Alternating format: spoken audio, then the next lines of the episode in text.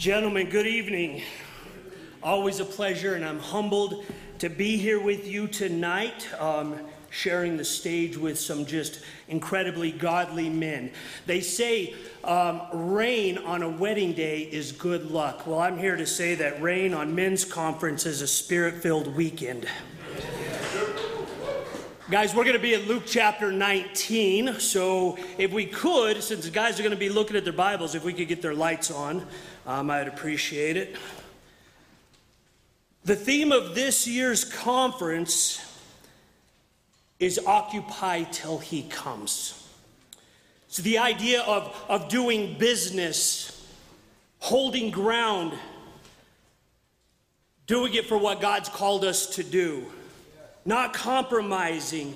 And in, in Luke chapter 19, the passage that we're going to read tonight, we're going to go over the idea of investing in the kingdom of God, being good stewards of those things. Tomorrow, you're going to hear teachings. You're going to hear teachings on um, holding ground in the public eye, holding ground in the culture that we live in, holding ground in the church, holding ground in the home, holding ground in the workplace, and then Pastor Ray is going to top it all off with taking ground.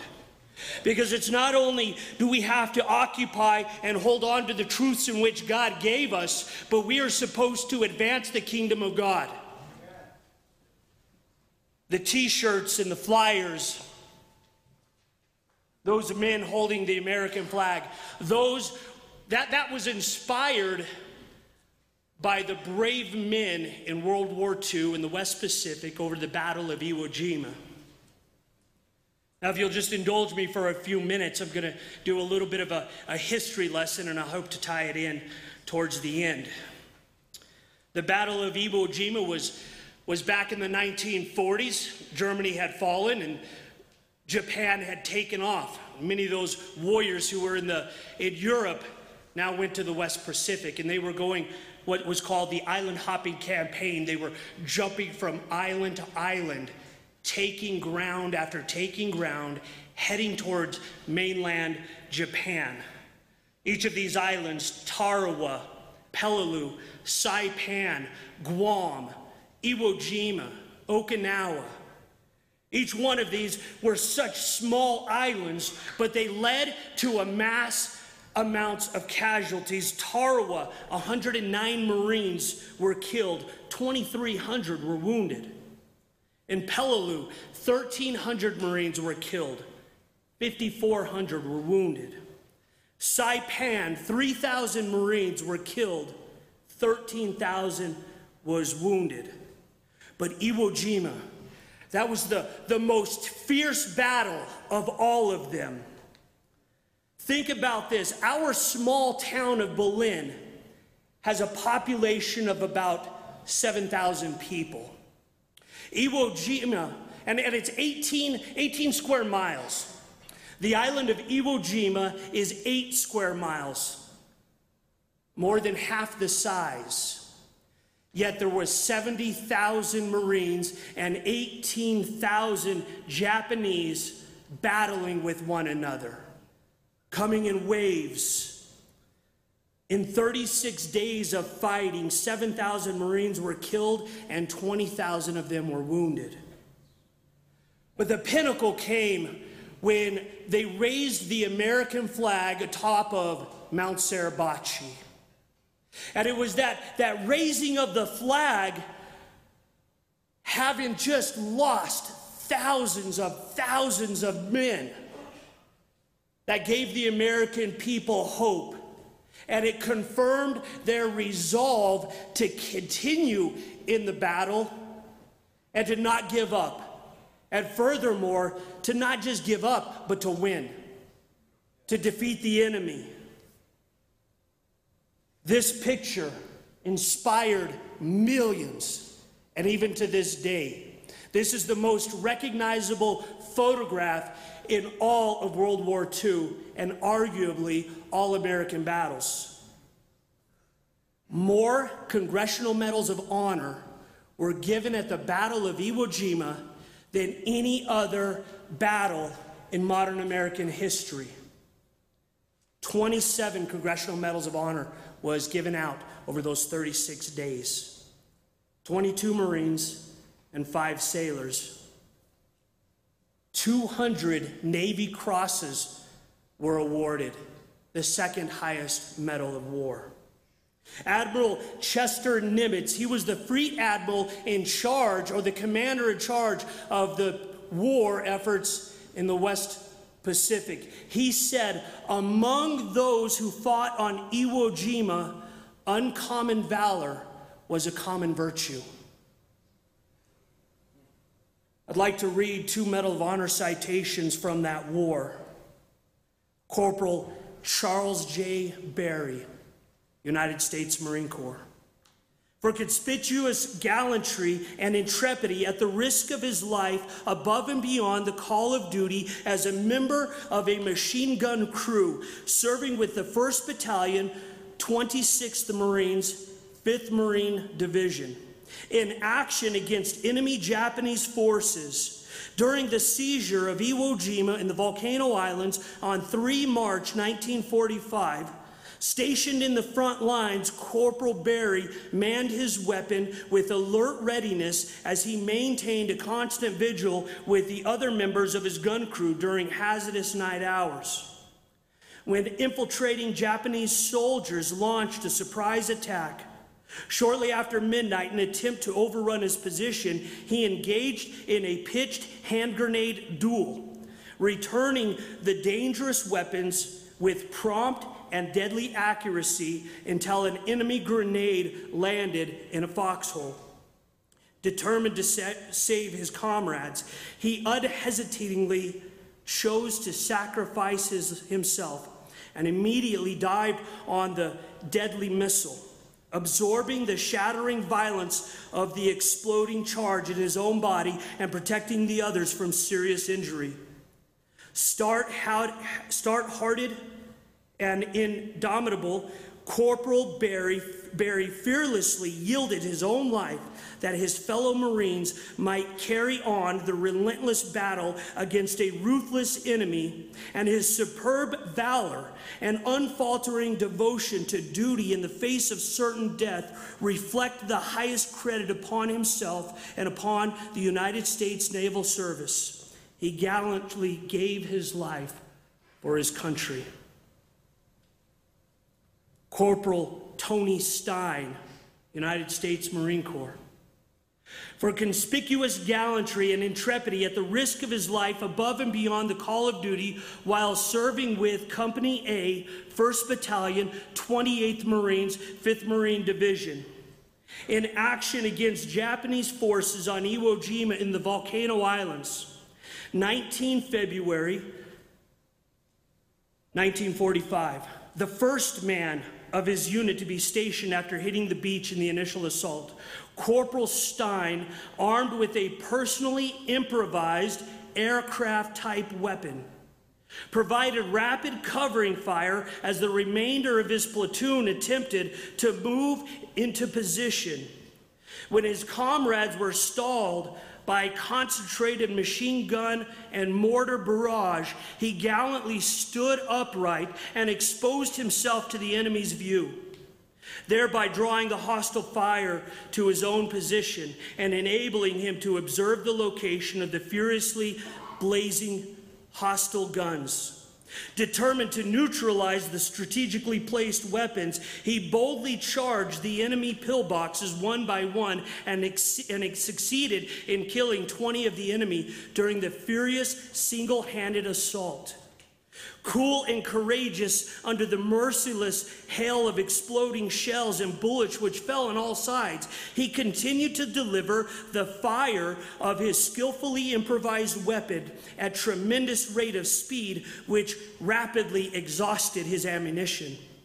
But undaunted, he removed his helmet and his shoes to expedite his movements ran back to the beach for more ammunition, making a total of eight trips under intense and, and, under intense fire and carrying or assisting a wounded man back each time. Despite the unrelenting savagery and confusion of battle, he rendered prompt assistance to his platoon whenever the unit was in position, directing the fire of a half track against the stubborn pillbox until he had effectively and ultimately destruction of the Japanese fortification. Later in the day, Although his weapon was twice shot from his hands, he personally covered the withdrawal of his platoon to the company position. Stout hearted and indomitable, Corporal Stein, by his aggressive initiative, sound judgment, and unwavering devotion to duty in the face of tremendous odds, contributed materially to the fulfillment of his mission and his outstanding valor throughout the bitter hours of conflict sustains and enhances the highest tradition of the United States naval forces. Wow.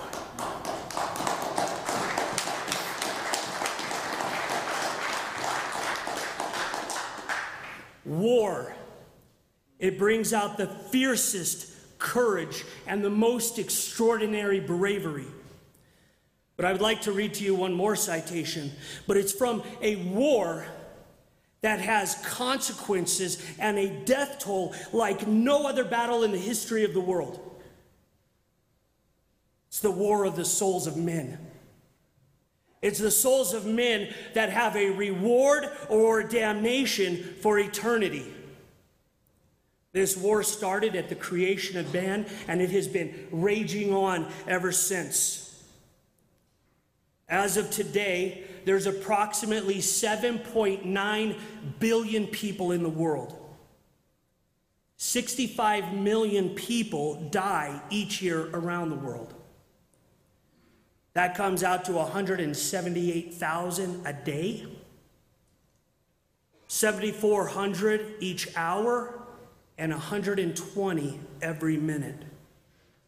And our hero, our king, he laid down his life for every single one of them. Command Master Chief Davy wrote the following For conspicuous gallantry and intrepidity at the cost of his own life above and beyond the call of duty, Jesus Christ, the God man, distinguished himself while operating with a company of 12 men, was serving as savior of the world in a multicultural, hostile environment. As his unit moved through the areas of Egypt, Asia Minor, Israel, and the Middle East, they encountered hostile forces from all fronts. Christ, with no regard for his own safety, spread the unwelcome messenger from his commander on one occasion, he encountered the commander of the enemy forces on a hill and has offered the world for his surrender. He denied the enemy and proceeded to fight in the face of certain death. With the power to forego a humility death, humiliating death on the cross, he proceeded to fulfill the orders of the Father. He was captured by the enemy, stripped, publicly beaten, spit on, whipped to the near point of death, forced to carry his own death cross through the streets of the people he came to save. Jesus Christ's body absorbed spikes through his hands and his feet. Crown of thorns was driven into his skull, but he refused to die until he had absorbed every sin of the world upon himself. Jesus Christ's great personal sacrifice and bravery were in the keeping and the expectations and prophecy of the Bible and to the highest order of the Father in heaven and demands great credit upon all in heaven and on earth. That's our King, gentlemen.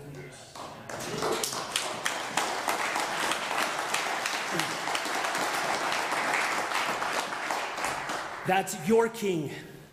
That's my king. He is way out in front, gentlemen, paving the way as an example.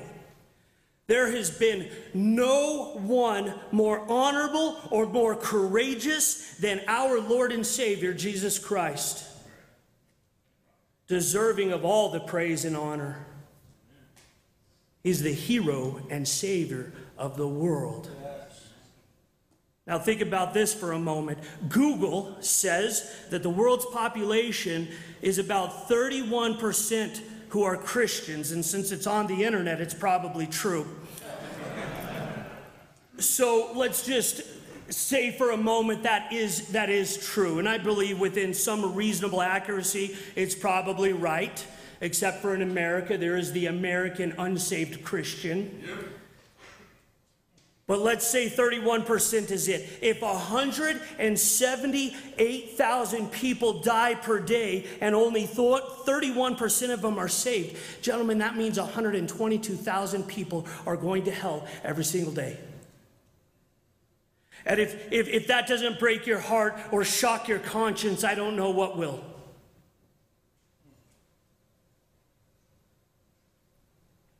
Turn with me to Luke chapter 19.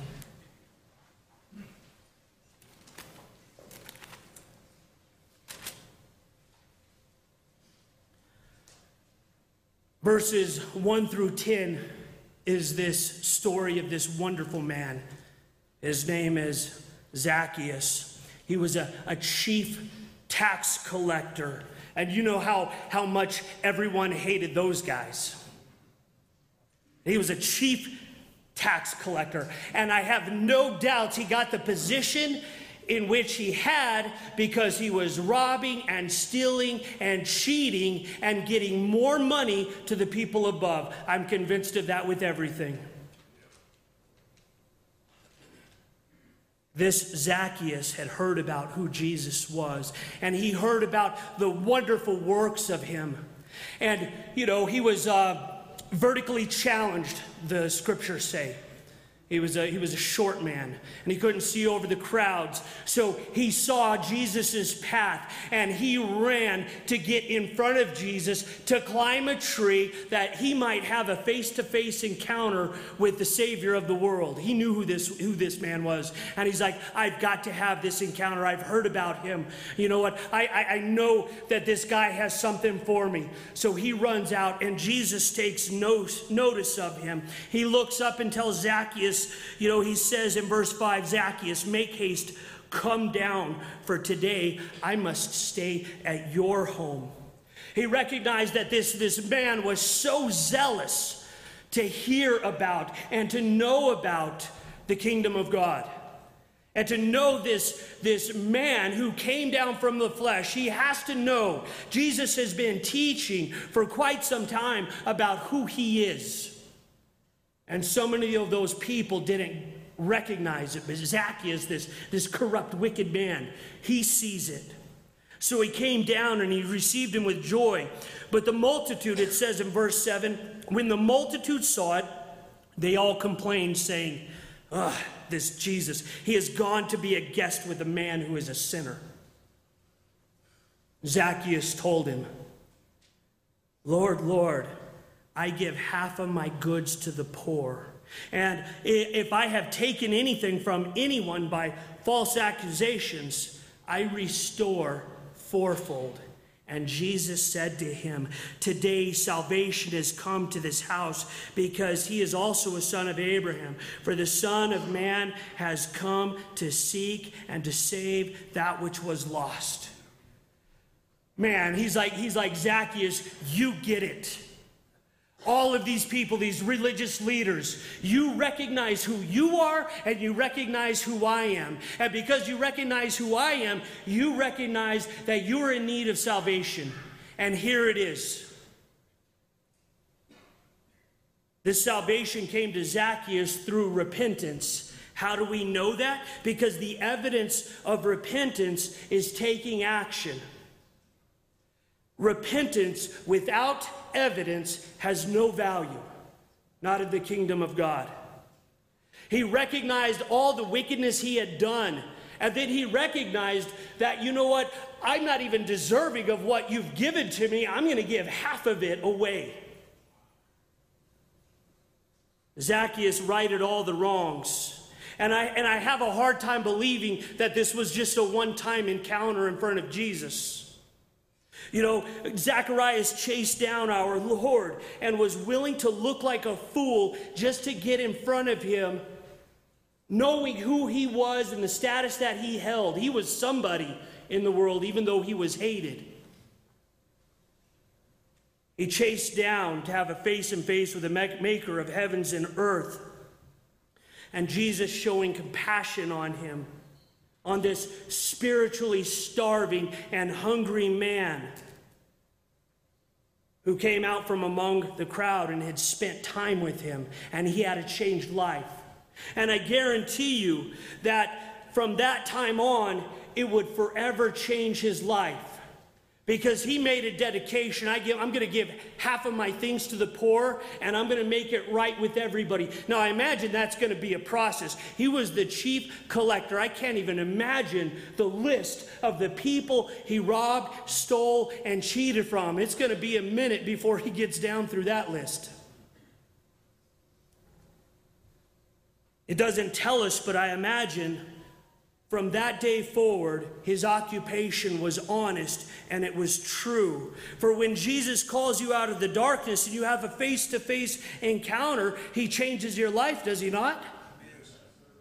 When Zacchaeus repented, he then took what God had entrusted him with, even though it was, it was done at an unprosperous way or, or an unethical way Everything he had was still by the grace of God, even though he was a wicked heathen. That he takes those things, and I, and I imagine he takes half of his treasure and he's giving it to the poor. And of course, the Bible doesn't say this, but I think it's a logical conclusion. As he's going out and he's making these rights, he's giving it back, and they're go like, "Who the who are you? And what did you do with Zacchaeus? What'd you do with that scumbag that used to, that's been robbing us?" And I guarantee you, he threw men in jail that he was cheating and they refused to pay. And he's like, I'm a changed man. Why am I doing this? Let me tell you about Jesus. Right? I, you know, the, the, scripture doesn't say that, and I'm not trying to add to the scriptures, but it's a logical conclusion because that's what we've all done. God has changed our lives, and we can't help but tell other people about it.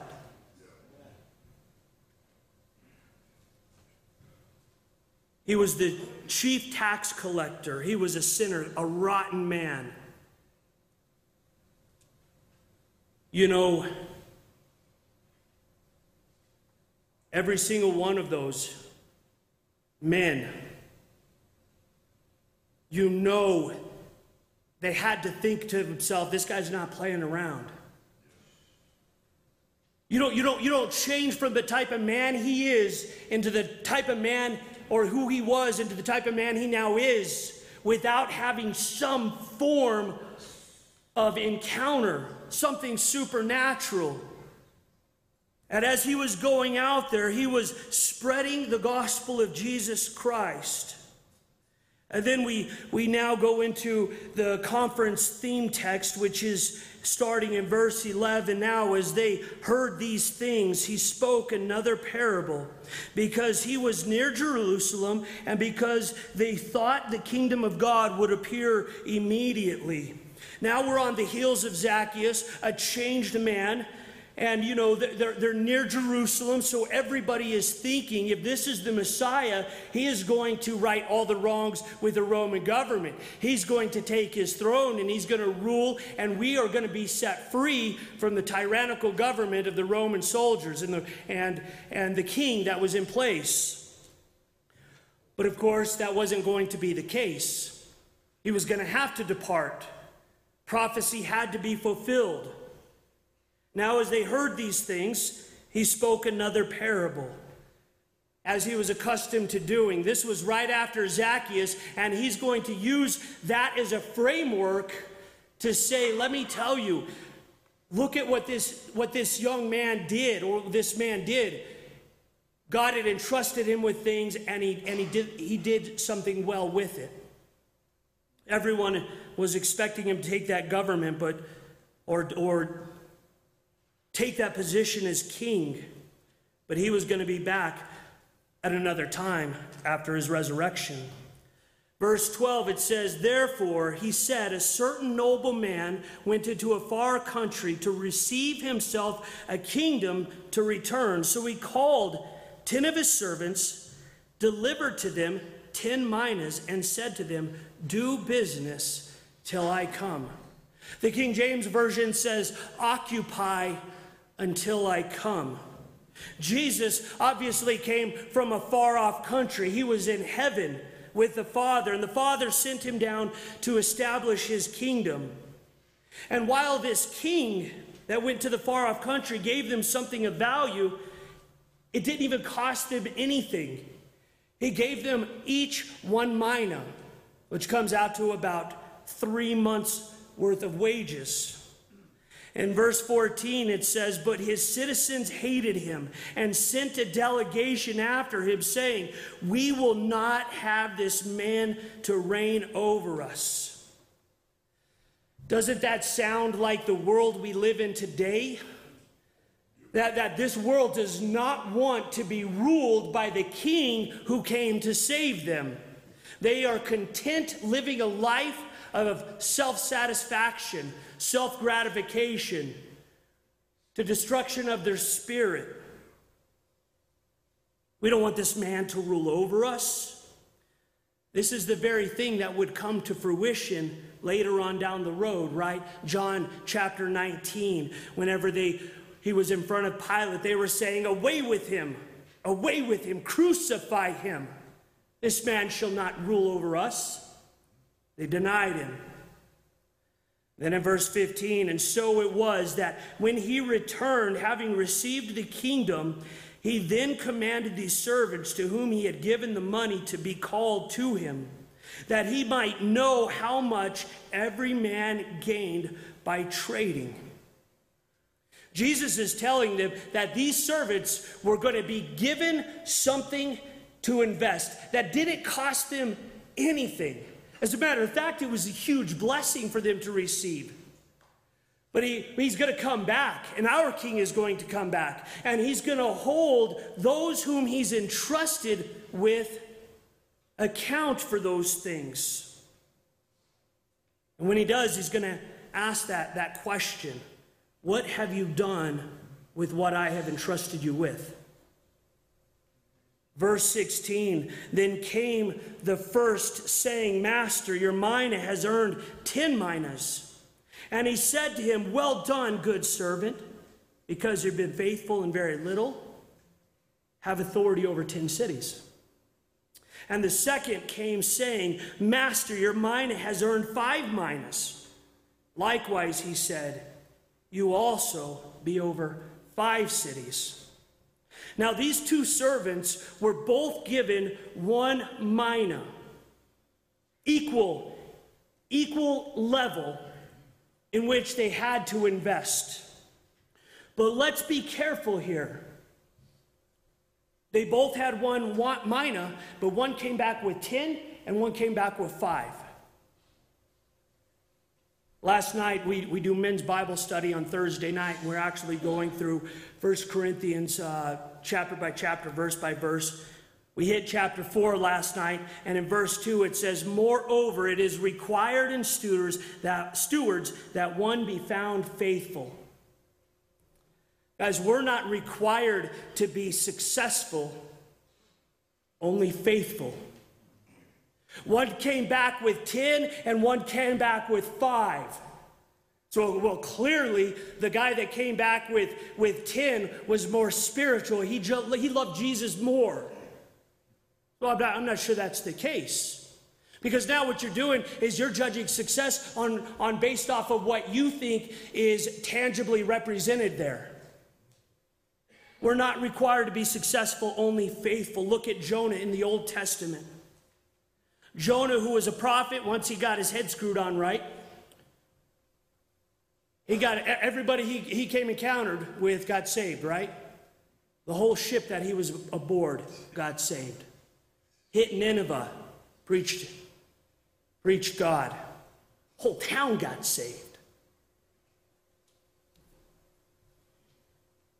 Contrast Jonah with, say, the prophet Jeremiah. Jonah had, I mean, it, it, it was like it was like salvation parties everywhere. But Jeremiah, he preached for 30 years and had not one single conversion in his ministry. He was known as the weeping prophet. So if we take what, what men see as success, Jonah was a rock star, Jeremiah fell flat. But that's not the way it is. That's not how God's economy is. You know, for us as men, we would say it's like, all right, if, if Jonah had a conference, we would call up Jeremiah and say, hey, bro, hey, you got to go, you got to go sit in, in Jonah's conference. You got to learn some things. He's got some stuff to teach you. He's gotten everybody saved. You got nobody saved. You know, there's, there's a little bit of a, um, uh, separation there in your ministries. Maybe you could learn something. Maybe we would just write books about it and, and we would charge people, you know, um, uh, conference talks about the ministry of Jonah. But Jeremiah, in God's economy, he was not successful in giving, getting people saved, but he is the shining example of obedience and faithfulness like no other. Can you imagine the ministry of Jeremiah? Just how, how rough it would be. Could you imagine being a pastor and not no one getting saved? And the discouragement and the enemy coming in and, and the depression that would, would, would set in? Just constantly, day after day, grinding for the souls of men. Your heart breaking. You're watching all of these people die, living in sin. But yet he never gave up and he continued pressing toward the, towards the prize.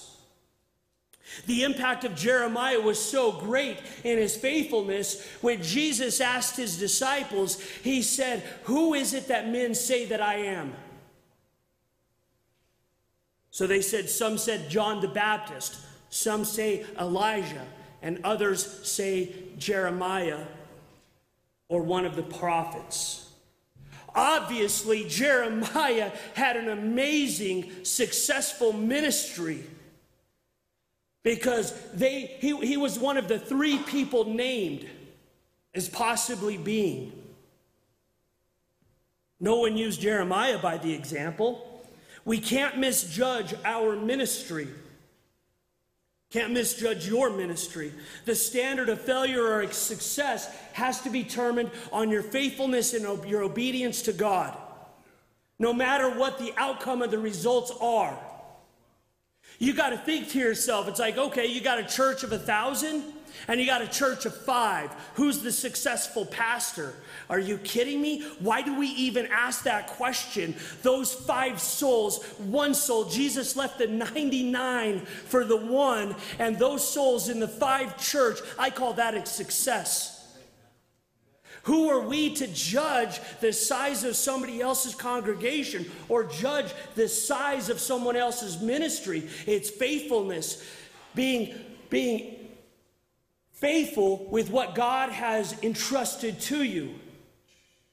Don't worry about what everybody else is doing. You worry about what God's called you to do and do that thing.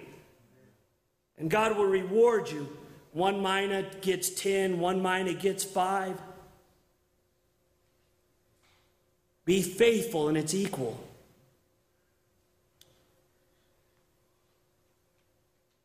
1 Samuel chapter 15, Samuel said verse 22 Has the Lord as great delight in birth, birth, burnt offerings and sacrifices as in obeying the voice of the Lord?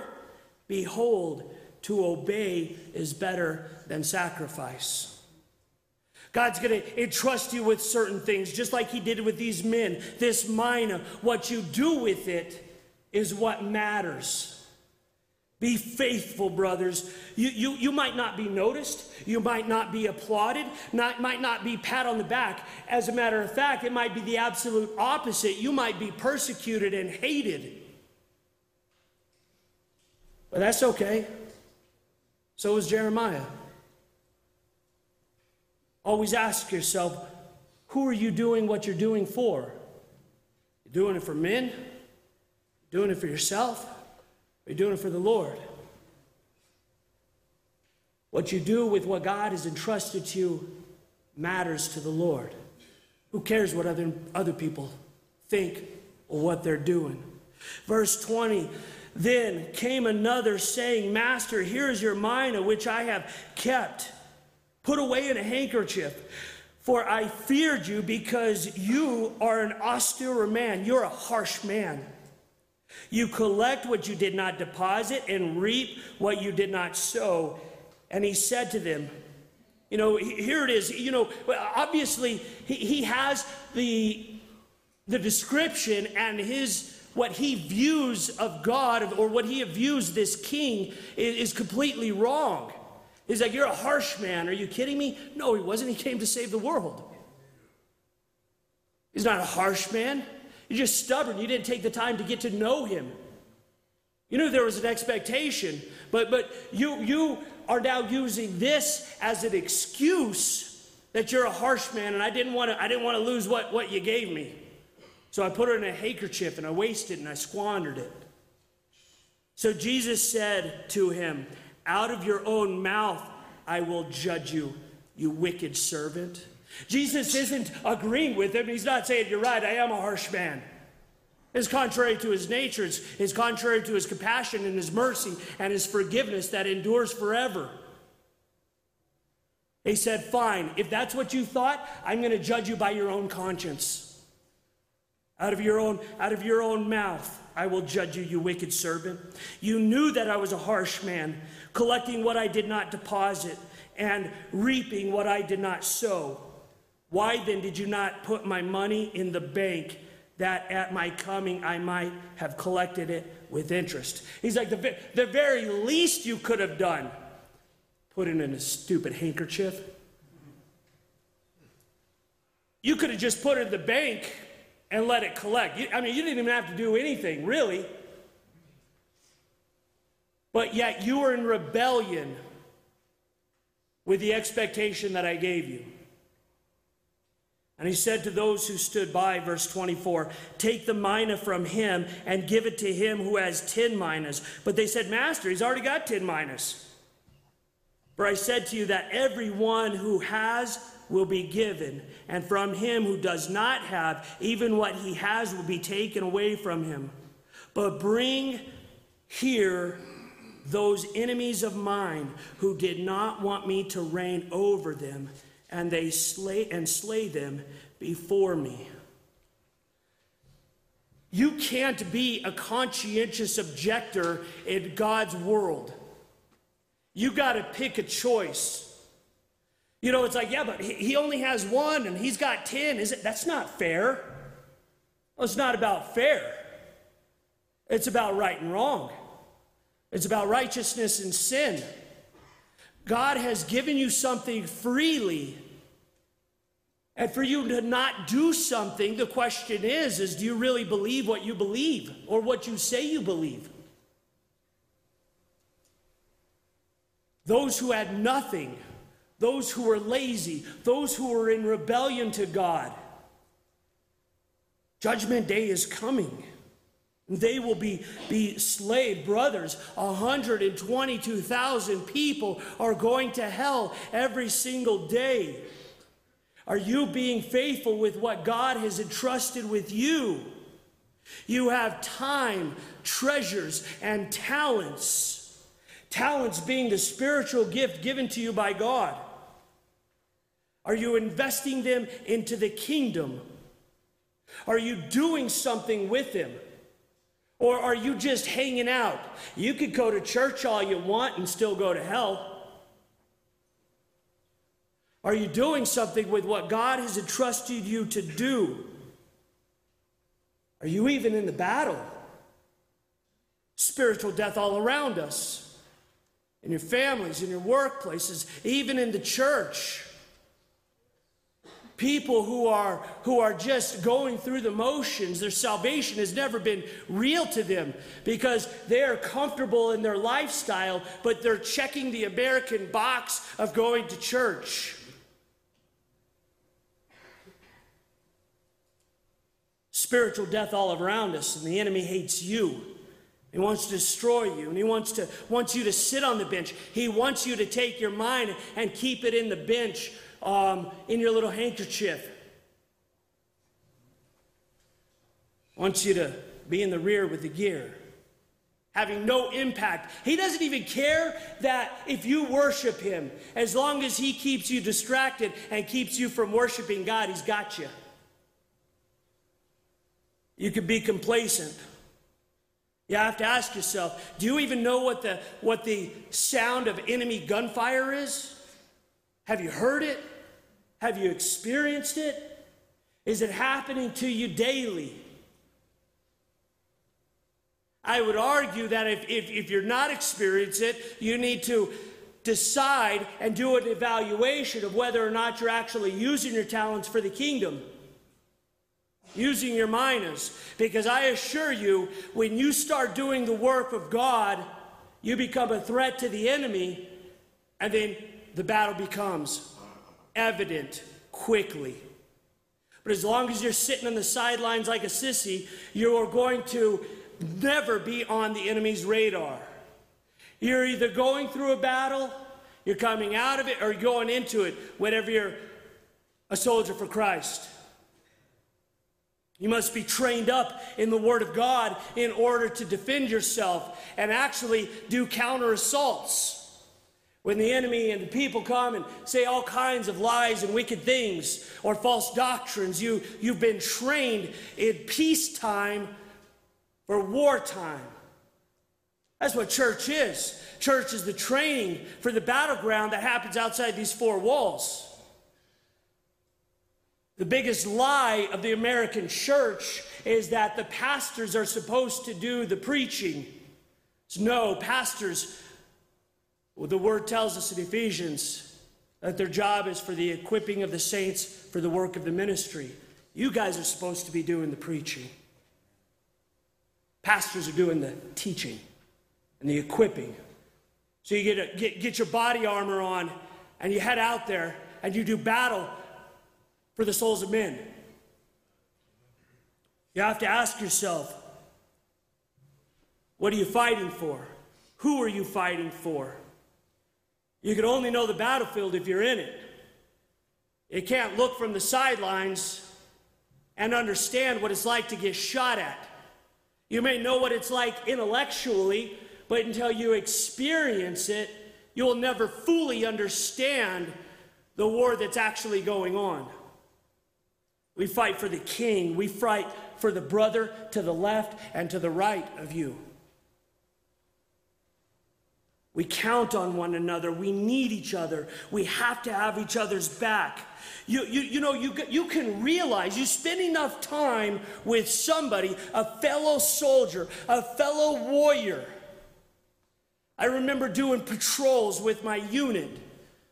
Rather, I was in the Marine Corps. We're, we're here at Albuquerque. You could tell somebody in the dark just by the silhouette of their outline of their body. You can tell how they wear their gear, their armor. You can tell who they are by the way they walk. You can't even see them. Because you spend time with each other, you train with each other.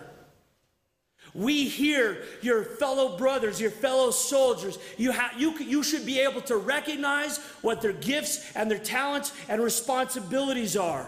Are they the gunner? Are they the A gunner? Are they the team leader? Are they the rifleman? Are they the breacher? What's their skills and talents? Do they have the gift of wisdom, word of knowledge? They have a gift of tongues. What about love? Can you recognize your brother in the dark by how he wears his body armor? You have to know each other intimately in a very special way. So when the enemy comes, that you could strategically lock arms with that brother and use the gifts that God has given you. Because at the end of the day, I, am just, you know what? I wish growing a beard was my spiritual gift because, uh, you know, I knock it out of the park. But, but at the end of the day, you know, I, I only got a handful of actual spiritual gifts. I don't, got, I, don't, I don't got 21 of them. And none of you have 21 of them. But whenever we all come together as the body of Christ, everybody has every spiritual gift, and we're using it for the edification of the body and for the spiritual warfare that happens. I need you because I don't have your gifts, and you need me because I don't have your gifts. And we're doing it because we have a king that has entrusted us with the mysteries of the gospel that separates us from eternal damnation or eternal paradise. We have to know one another. We have to train with one another. It happens at events like this. It happens every Sunday, every Wednesday, every men's group, every men's prayer. That's where the training happens and you get to know each other. And I can tell you I love you, but it don't mean anything until you're in the thick of the battle and you call me in the middle of the night and I go to your house. Because that's what brothers do. That's what teammates do. We take care of each other. I, we, we got each other's back. It's like, brother, I see some sin in your life. And you know what? Honestly, he doesn't even see it himself. He's on a slippery slope talking and flirting with a girl, and he's married, and he doesn't even realize that that's what he's doing until it's too late, of course, and he's sucked in. You know, two stories. I was talking to, uh, I think, Wade Albuquerque is one of the most violent cities in, in, in America. And while I worked up there, I had, you know, we involved in about 13 shootouts in the 16 years I was there. But one gentleman, I was on point. I was uh, some guy who's wanted for murder, selling drugs, and it was a high risk search warrant. I was point man. I was going to be the first one in the door, right? And you think to yourself, you know, it's like, ah, point man. That's a guy I want to be right? You know, I'm gonna go through the door first. I wanna face danger, right? Those adrenaline junkies. I, I wanna be the man, and, and I'm gonna do my job, and I'm gonna do it well. My buddy Jim, he was gonna be last in the door. Who wants to be last? Right? I mean, by the, by the time you get 18 men in a house, by the time you get in there, it's already done with, you know? Well, that's not no fun. So I cross the door, I turn, I got my rifle, I'm pointing into the door. Jim comes around my side because there's windows and doors that are further down on, on the house building. He's going to be last man, but I'll tell you what, he is absolutely critical because had he not been there, when we started banging on the door and the guy came out the window with a gun, he would have shot me in the back of the head. Where he was was absolutely essential. It may not be glorious going being the, being the last guy through the door, but where every person plays their part, kingdom work happens. Not only that, people who train. I was working undercover as an, the uh, intelligence sergeant. Um, narcotics guys needed, uh, needed some extra bodies. So I was going to be on the arrest team. Um, my buddy Dave, um, I think it was 10 years ago, uh, 2012, just last month, he and I still, you know, text each other on our anniversary date. Brother, I love you. Thank you for saving my life. And he'll text me back, thank you for saving my life. See, Dave Saladin was kind of one of those ninja cops, right? He, he knew, he knew jujitsu and ninjutsu and kind of uh, whatever, you know, and he was in the driver's seat selling dope to this, this guy, super high ranked gang member of 18th Street. Um, uh, I, won't, I won't say his name. I st- still remember his name in my head. But um, so, anyway, the wire goes bad. I don't hear that he's got a gun in the car, the bad guy. Um, Dave hits the, hits the, the bus signal. So I do uh, a vehicle assault, right? I'm going straight to the passenger door. I'm going to open it up. I've got my gun in my hand. I've got placards. I look homeless, but I got a police vest. Um, you know, police department, let me see your hands. And I could see through the window that something was bad. In undercover work, you never turn cop unless somebody's life is in danger. And they're in there wrestling, and I can kind of slightly see, so I'm already like thinking, what in the world? I've done hundreds of vehicle assaults in training and in real life. Dave was a, was a, was a jujitsu master. Man, the enemy didn't know what hit him. I come running up. I open the door, and Dave's telling me he's got a gun, and he's got one hand over his hands, and he's just elbowing him in the face.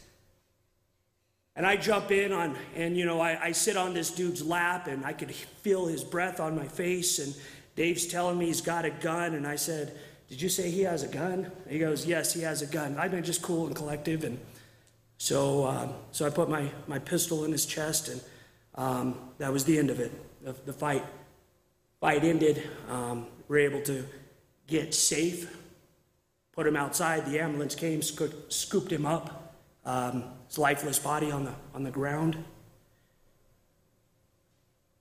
The enemy had absolutely no idea what he was getting into because you had two men who took their occupation seriously, who were at the highest level of training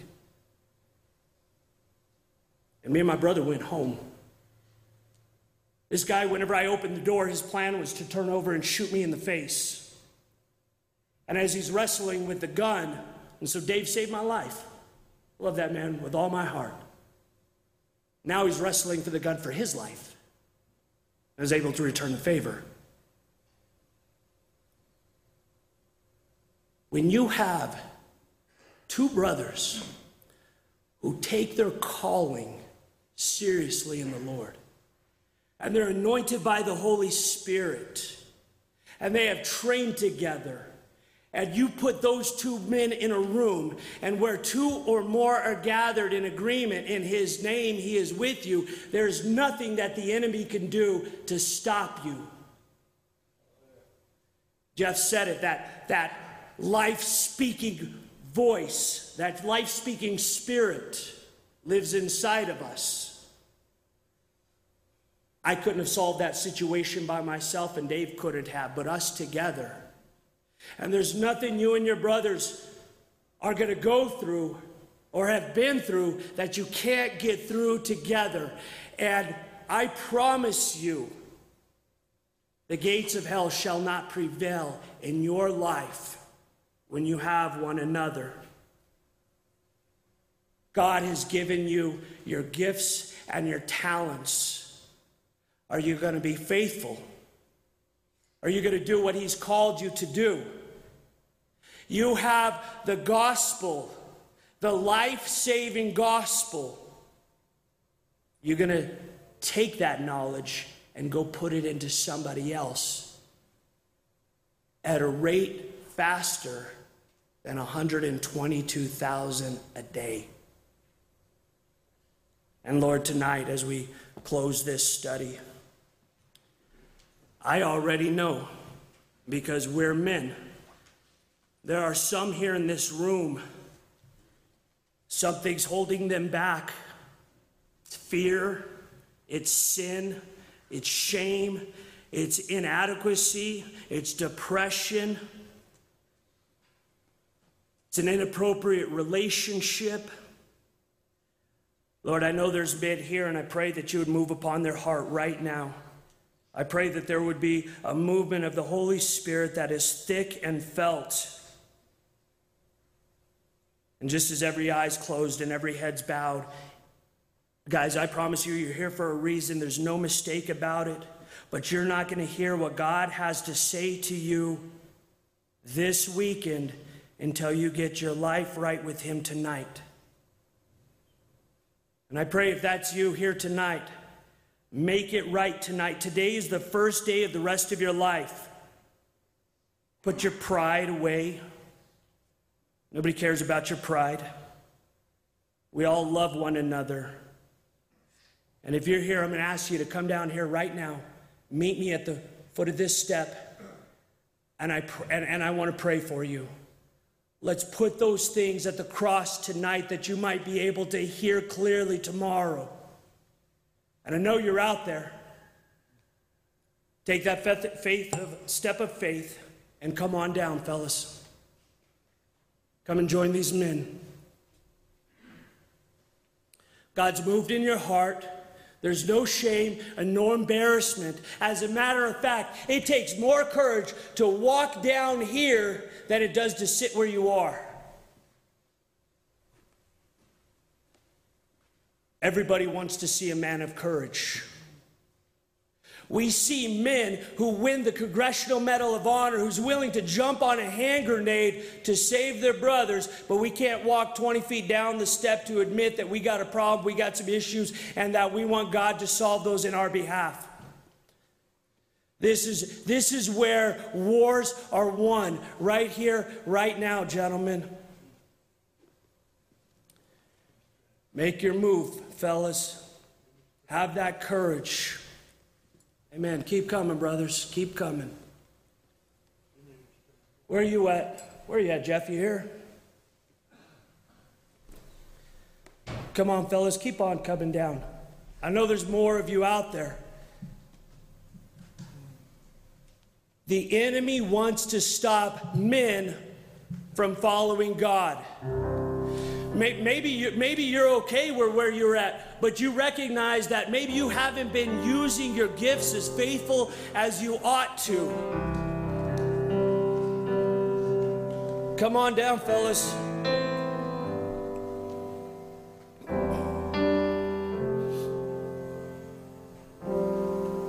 Can, can, can, I, can I confess something? I'm with you guys. I got stuff in my life. I, I got some garbage I need to I need to put at the throne as well. Nothing that's disqualified me, but I know my wicked heart. Come on, gentlemen, keep coming. We'll, we'll wait all night.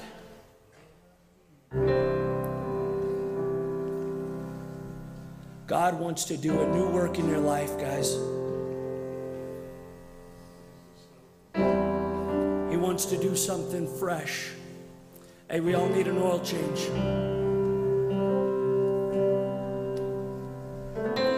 This is what's wonderful. When you believe in your heart and you confess with your mouth, He's faithful and just to forgive each one of us. He cleanses us from unrighteousness.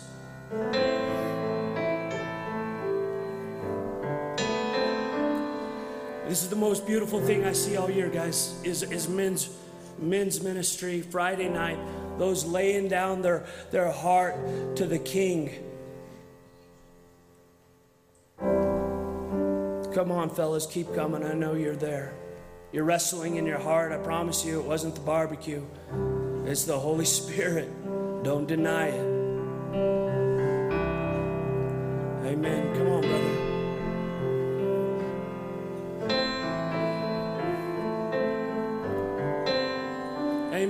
Come on down, brother. Love you, bro.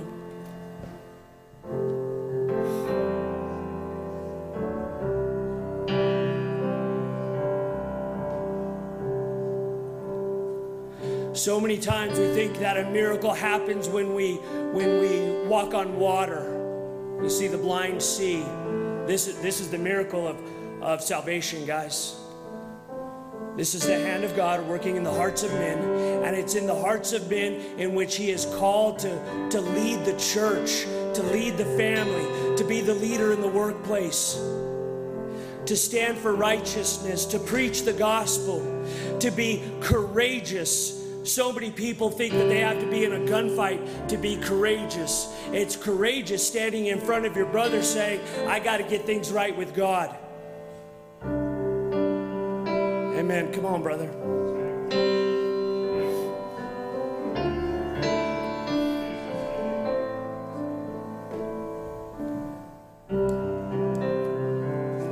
Amen. Come on, brother.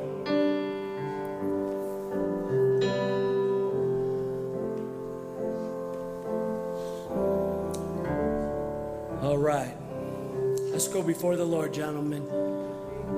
You in your heart.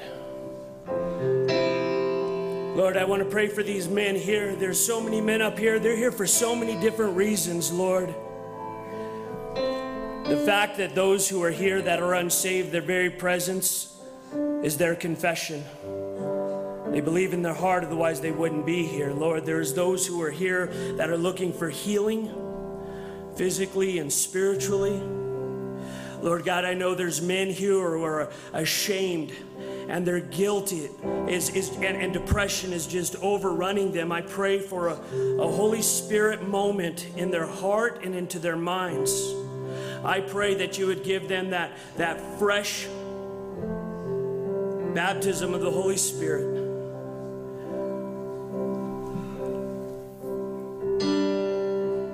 Lord God, there's those that are here that are not being faithful and obedient to the treasures.